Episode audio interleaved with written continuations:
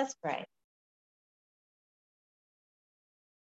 God, we thank you again that you are here with us. Open our eyes, hearts, minds, and spirits to your word this morning. That the words of my mouth and the meditations of all of our hearts be pleasing to you this day. Amen. All right, so another question for you. How do we as human beings exercise self control? I see some giggling.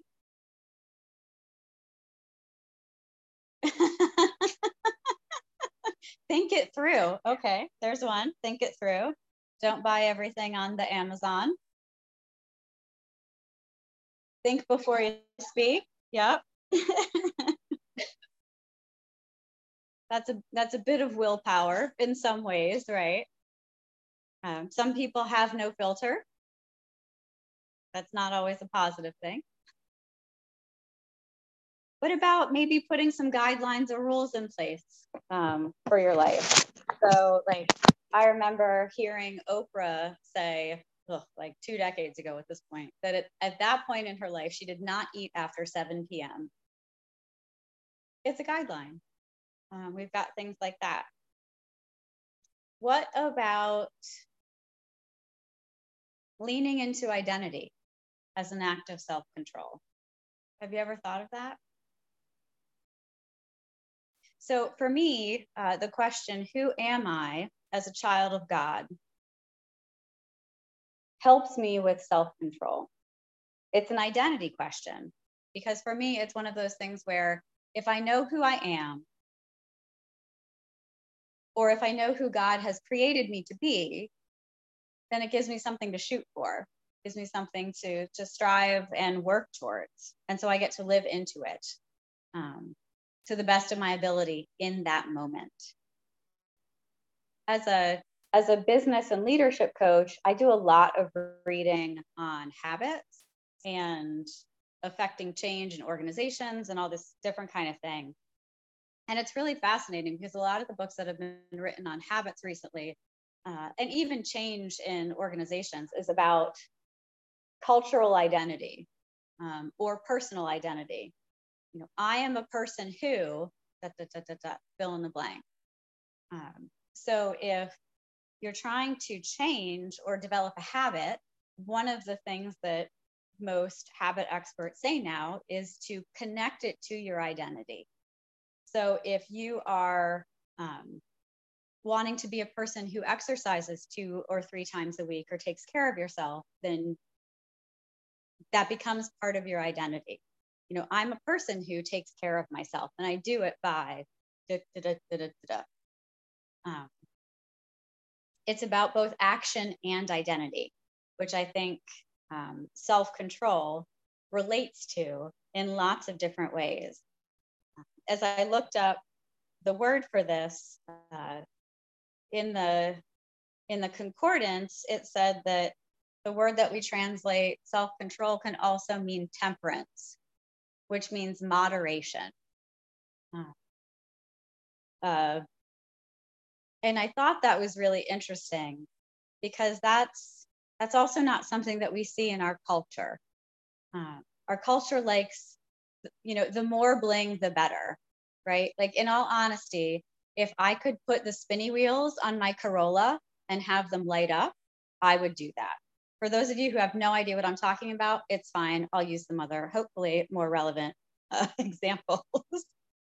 but like, I love those things. Like, um, they're just fantastic. And I put the little light underneath that's illegal. I realize all of this, right? Um, the purple light that goes underneath the car. Um, you know, my it would be like a unicorn on steroids if I could, you know, do my car up. Not exactly moderation, right? Huh. But at the same time, uh, you know, we are called to this idea of self control. And it was interesting in reading the book that I've been kind of following for this uh, sermon series, it didn't give any examples of how God in the Old Testament or Jesus uh, showed self control, which I thought was really interesting because Jesus was fully human and fully divine. There was something of his humanity that that needed self control. And I think we see that in this passage uh, about his temptation. Uh, Jesus did not sin. That is very, very clear in, in our theology, in scripture. Jesus did not sin, uh, which means that he had exceptional self control um, in his, the human part of him. And it could be that the divine part of him just overshadowed that. Uh, I don't know. We'll never know, really, probably until we get to have a conversation with Jesus, you know, the other side of heaven. But I think there are some interesting things that we can apply to ourselves from this passage. So, as I was thinking about this, there were some things that I saw in this passage that can help us. Uh-huh. First, Jesus knew scripture, right? He didn't reply to the enemy with some like random quote from Aristotle. Uh, he spoke back in scripture. Um, he knew scripture. So that's one of the things that, in terms of exercising self control or resisting temptation, we can know what scripture says. Also, Jesus knew God. Jesus had a really strong relationship um, with the Father, as we see in a lot of things that he talked about in his ministry. Um, and Jesus knew who he was.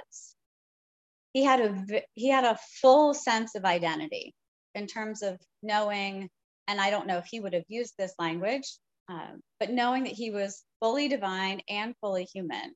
He knew he was the Son of Man or the Son of God, and he used that language uh, when he was talking with people about who he was.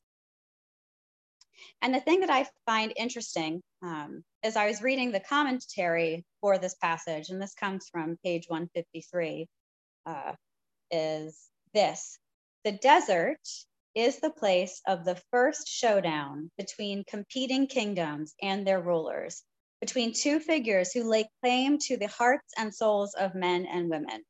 And rather than retreat, Jesus now advances the kingdom of God. We've got two competing teams on the field, essentially.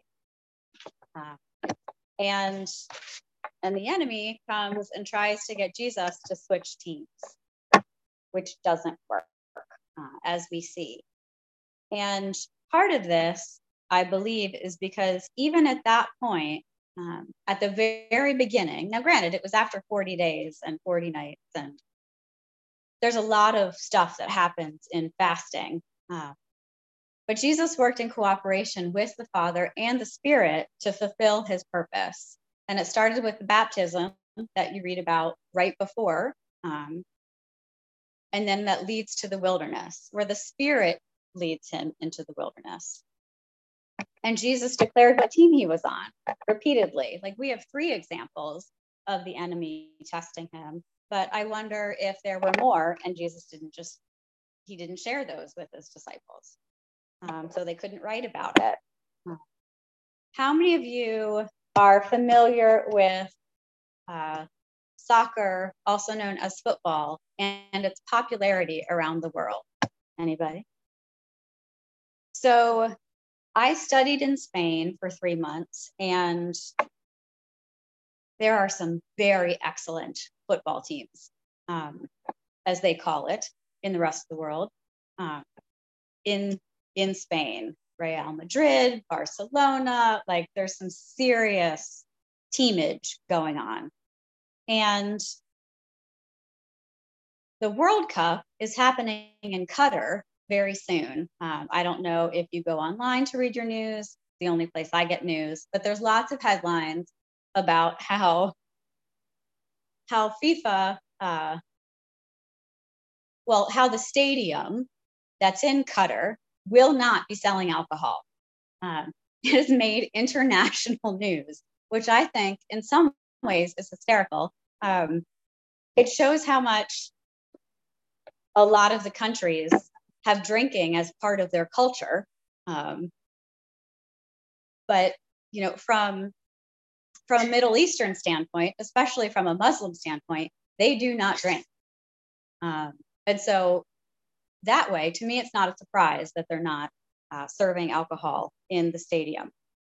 Um, but you know, all of that to be said, there's a lot going on now in terms of you know people rooting for their teams.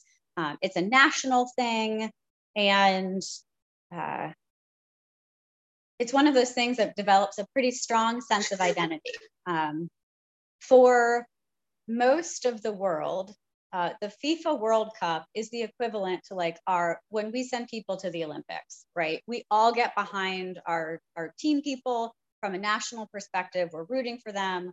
Um, we generally don't do that with soccer um, unless you you really like it, because um, we have other sports that we're more um, engaged in as a country. But I say all of that to say uh, and kind of hit home the point of identity um, if you are rooting for a team really strongly, um, what do we normally say? Right? Oh, we won. We lost. And let's be clear, the people sitting on the couch watching TV had nothing to do with the win or with the win or lose of the game. Like no input. Our desire for whether or not they were going to win or lose, zip. Like absolute zip there's an identity piece to it, right? So that's one of those things that I will say is neither good or bad, but Jesus invites us to find our identity uh, in Him, in being a child of God, where all of those other things lack precedence, we'll say. Um, so our jobs, our job titles, uh, where we went to college, what sports teams we like. Those are all things that are good and and helpful, I think, for, to form a sense of community.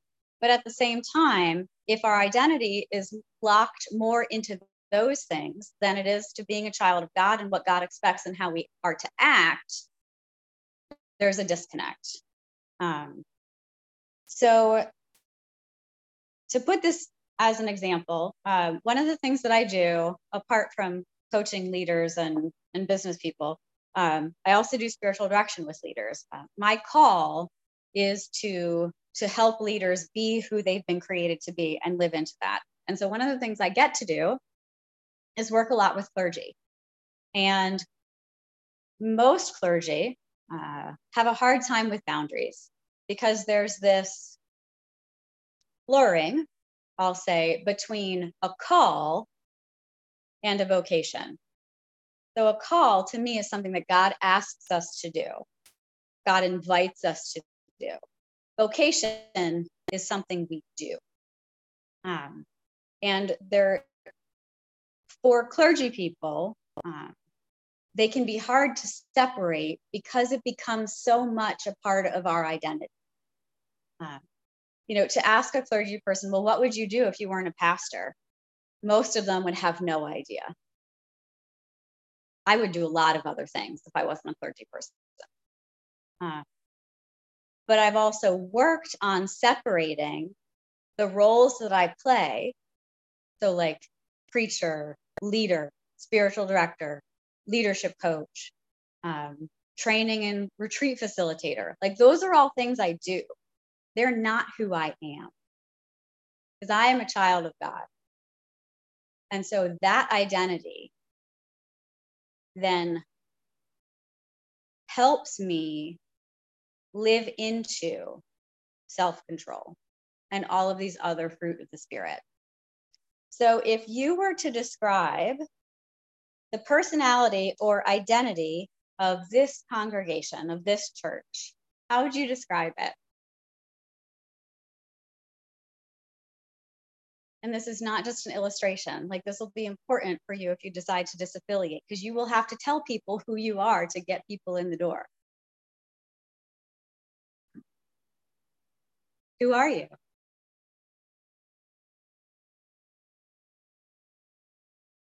Quiet.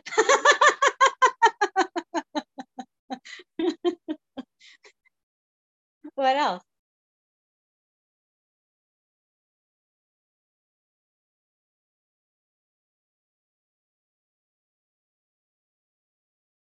Giving. Okay. I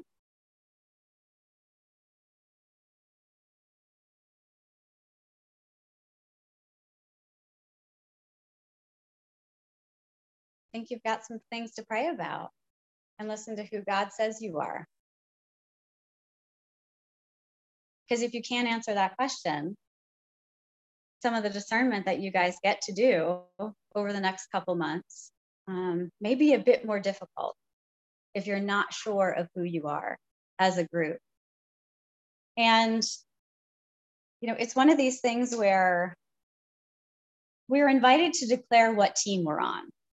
Uh, in so one of the things that I've done in my life is the Ignatian exercises. And it's one of these prayer disciplines where you can either do it in 30 days or you can do it over about eight months. I chose to do it over about eight months. It was it's called the exercises in daily living. Uh, my director gave me certain scriptures to pray with every day, and so I'd pray with those, and then I journal about what uh, what came in prayer. And one of the parts of that is to to choose what team we're on. And it's like a literal thing where um, the, the imagery that's used is about banners. So um, you have Christ's banner on one side, like literally, you know, like the big flags that people um, can carry. So you've got one of them where Christ is on one side, and then because I'm very visual, and then there was the enemy and his team on the other side with their banner. Yeah, you have to choose. In order to continue to move through the prayer exercises, you have to choose what team you want to be representing. And that that choice, I realize, has formed me over these last nine years because um, I did it in 2013. And so, how does our identity play into what team we're on? How do our actions help or hurt advancing the kingdom. We need to choose. And a lot of this comes in through identity. Like willpower doesn't help us. Like we ha- have only so much willpower every day. Uh, have like that's why some people wear the same clothes all the time or have a really limited wardrobe because if they make a lot of decisions through the day or if they have a position where people come to them and ask lots of questions they can get decision fatigue. And so by the end of the day there's less um, bandwidth or potential for choosing a good decision. Um, and so self-control is the same way. You might eat you know fruit for breakfast but then have a cookie for dinner. Um, a giant cookie from Panera. Uh, probably not the best thing. Uh, so, you know, how do we do this, both individually and as the body of Christ? And I think a lot of it comes from, like I said, our identity. What guides us in how we interact with people or how we want other people to feel? Um, my director a couple months ago uh, asked me the question because I was talking about how like my sense of caring had decreased pretty significantly. Um, which is an odd thing to say, but she was like, I'm pretty sure you care about something. So, what is it you care about? And my response was, I care about treating people and creation with dignity, respect, and honor. And so, for me, self control comes from what I care about it comes from this belief that the world and people have been created by God and therefore um, deserve to be treated with dignity, respect, and honor. That's how it's how I go about life. So, you know, gentleness, although I am not good at that, um, much better than I was 15 years ago. Lucky you guys. Lucky world, really. Um, you know, and all of these other fruit of the spirit, they're all intertwined and help us be who we're supposed to be, to be who God has created us to be. And if I have my primary identity that I am a child of God, then my, and if my actions are in alignment with that belief, and they ultimately reflect God's love, then I can easily exercise self control. Does that make sense? Like, so if you've got one thing, then it goes to the next, then it goes to the next. And so you don't have to constantly be worried about, oh, I need to, you know, ex- exhibit self control. Like, there's another question we can be asking ourselves. So it's not about necessarily willpower or guidelines or rules, which can be really helpful at first. I'm not negating those things. But at a, at a certain point, it comes down to who am I really? And is the outside what I am I authentically showing who I am as someone who has been created in the likeness and image of God? It's both simple and really difficult at the same time. We're going to stumble. You know, we're going to fall on our faces and we're going to say things that are probably inappropriate or hurtful, and we don't mean them to be. I'm still someone who loses my temper in the car. I had someone turn left in front of me when I had a green light, and he looked at me like I was the one who was insane. I didn't react well. And I was like, oh, I'm really glad it's cold and my windows are up.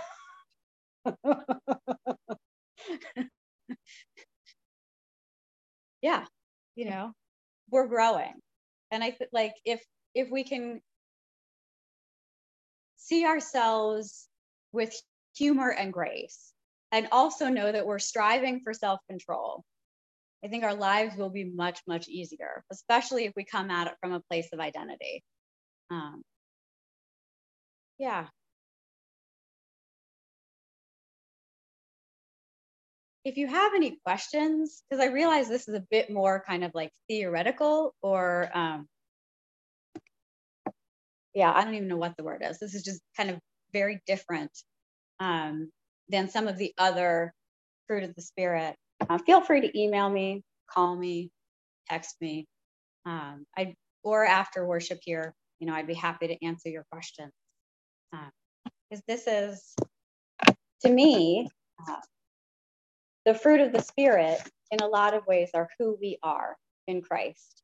And so if we are asking God to ripen them in us, and we're listening to how the Spirit is active, then I don't think we can help but show them more and more. And so bring people more and more to God and have have people receive the love of Christ that we know is there. Because that's part of who we are, is sharing the love of Christ. And a lot of that has to do with how we are in the world. And self control is a big part of that. So let's pray as, uh, as we will do for the last time. But I want to also encourage you that to keep this and pray it for yourself you know, if this is something that's been important to you, um, or, you know, you want to pray every day, but you don't know what to pray, that's a great prayer. Uh, so let's pray together as uh, it is on the back of your bulletin.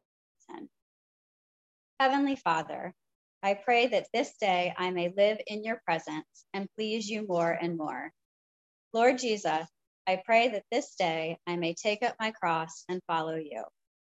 Holy Spirit, I pray that this day you will fill me with yourself and cause your fruit to ripen in my life love, joy, peace, patience, kindness, goodness, faithfulness, gentleness, and self control.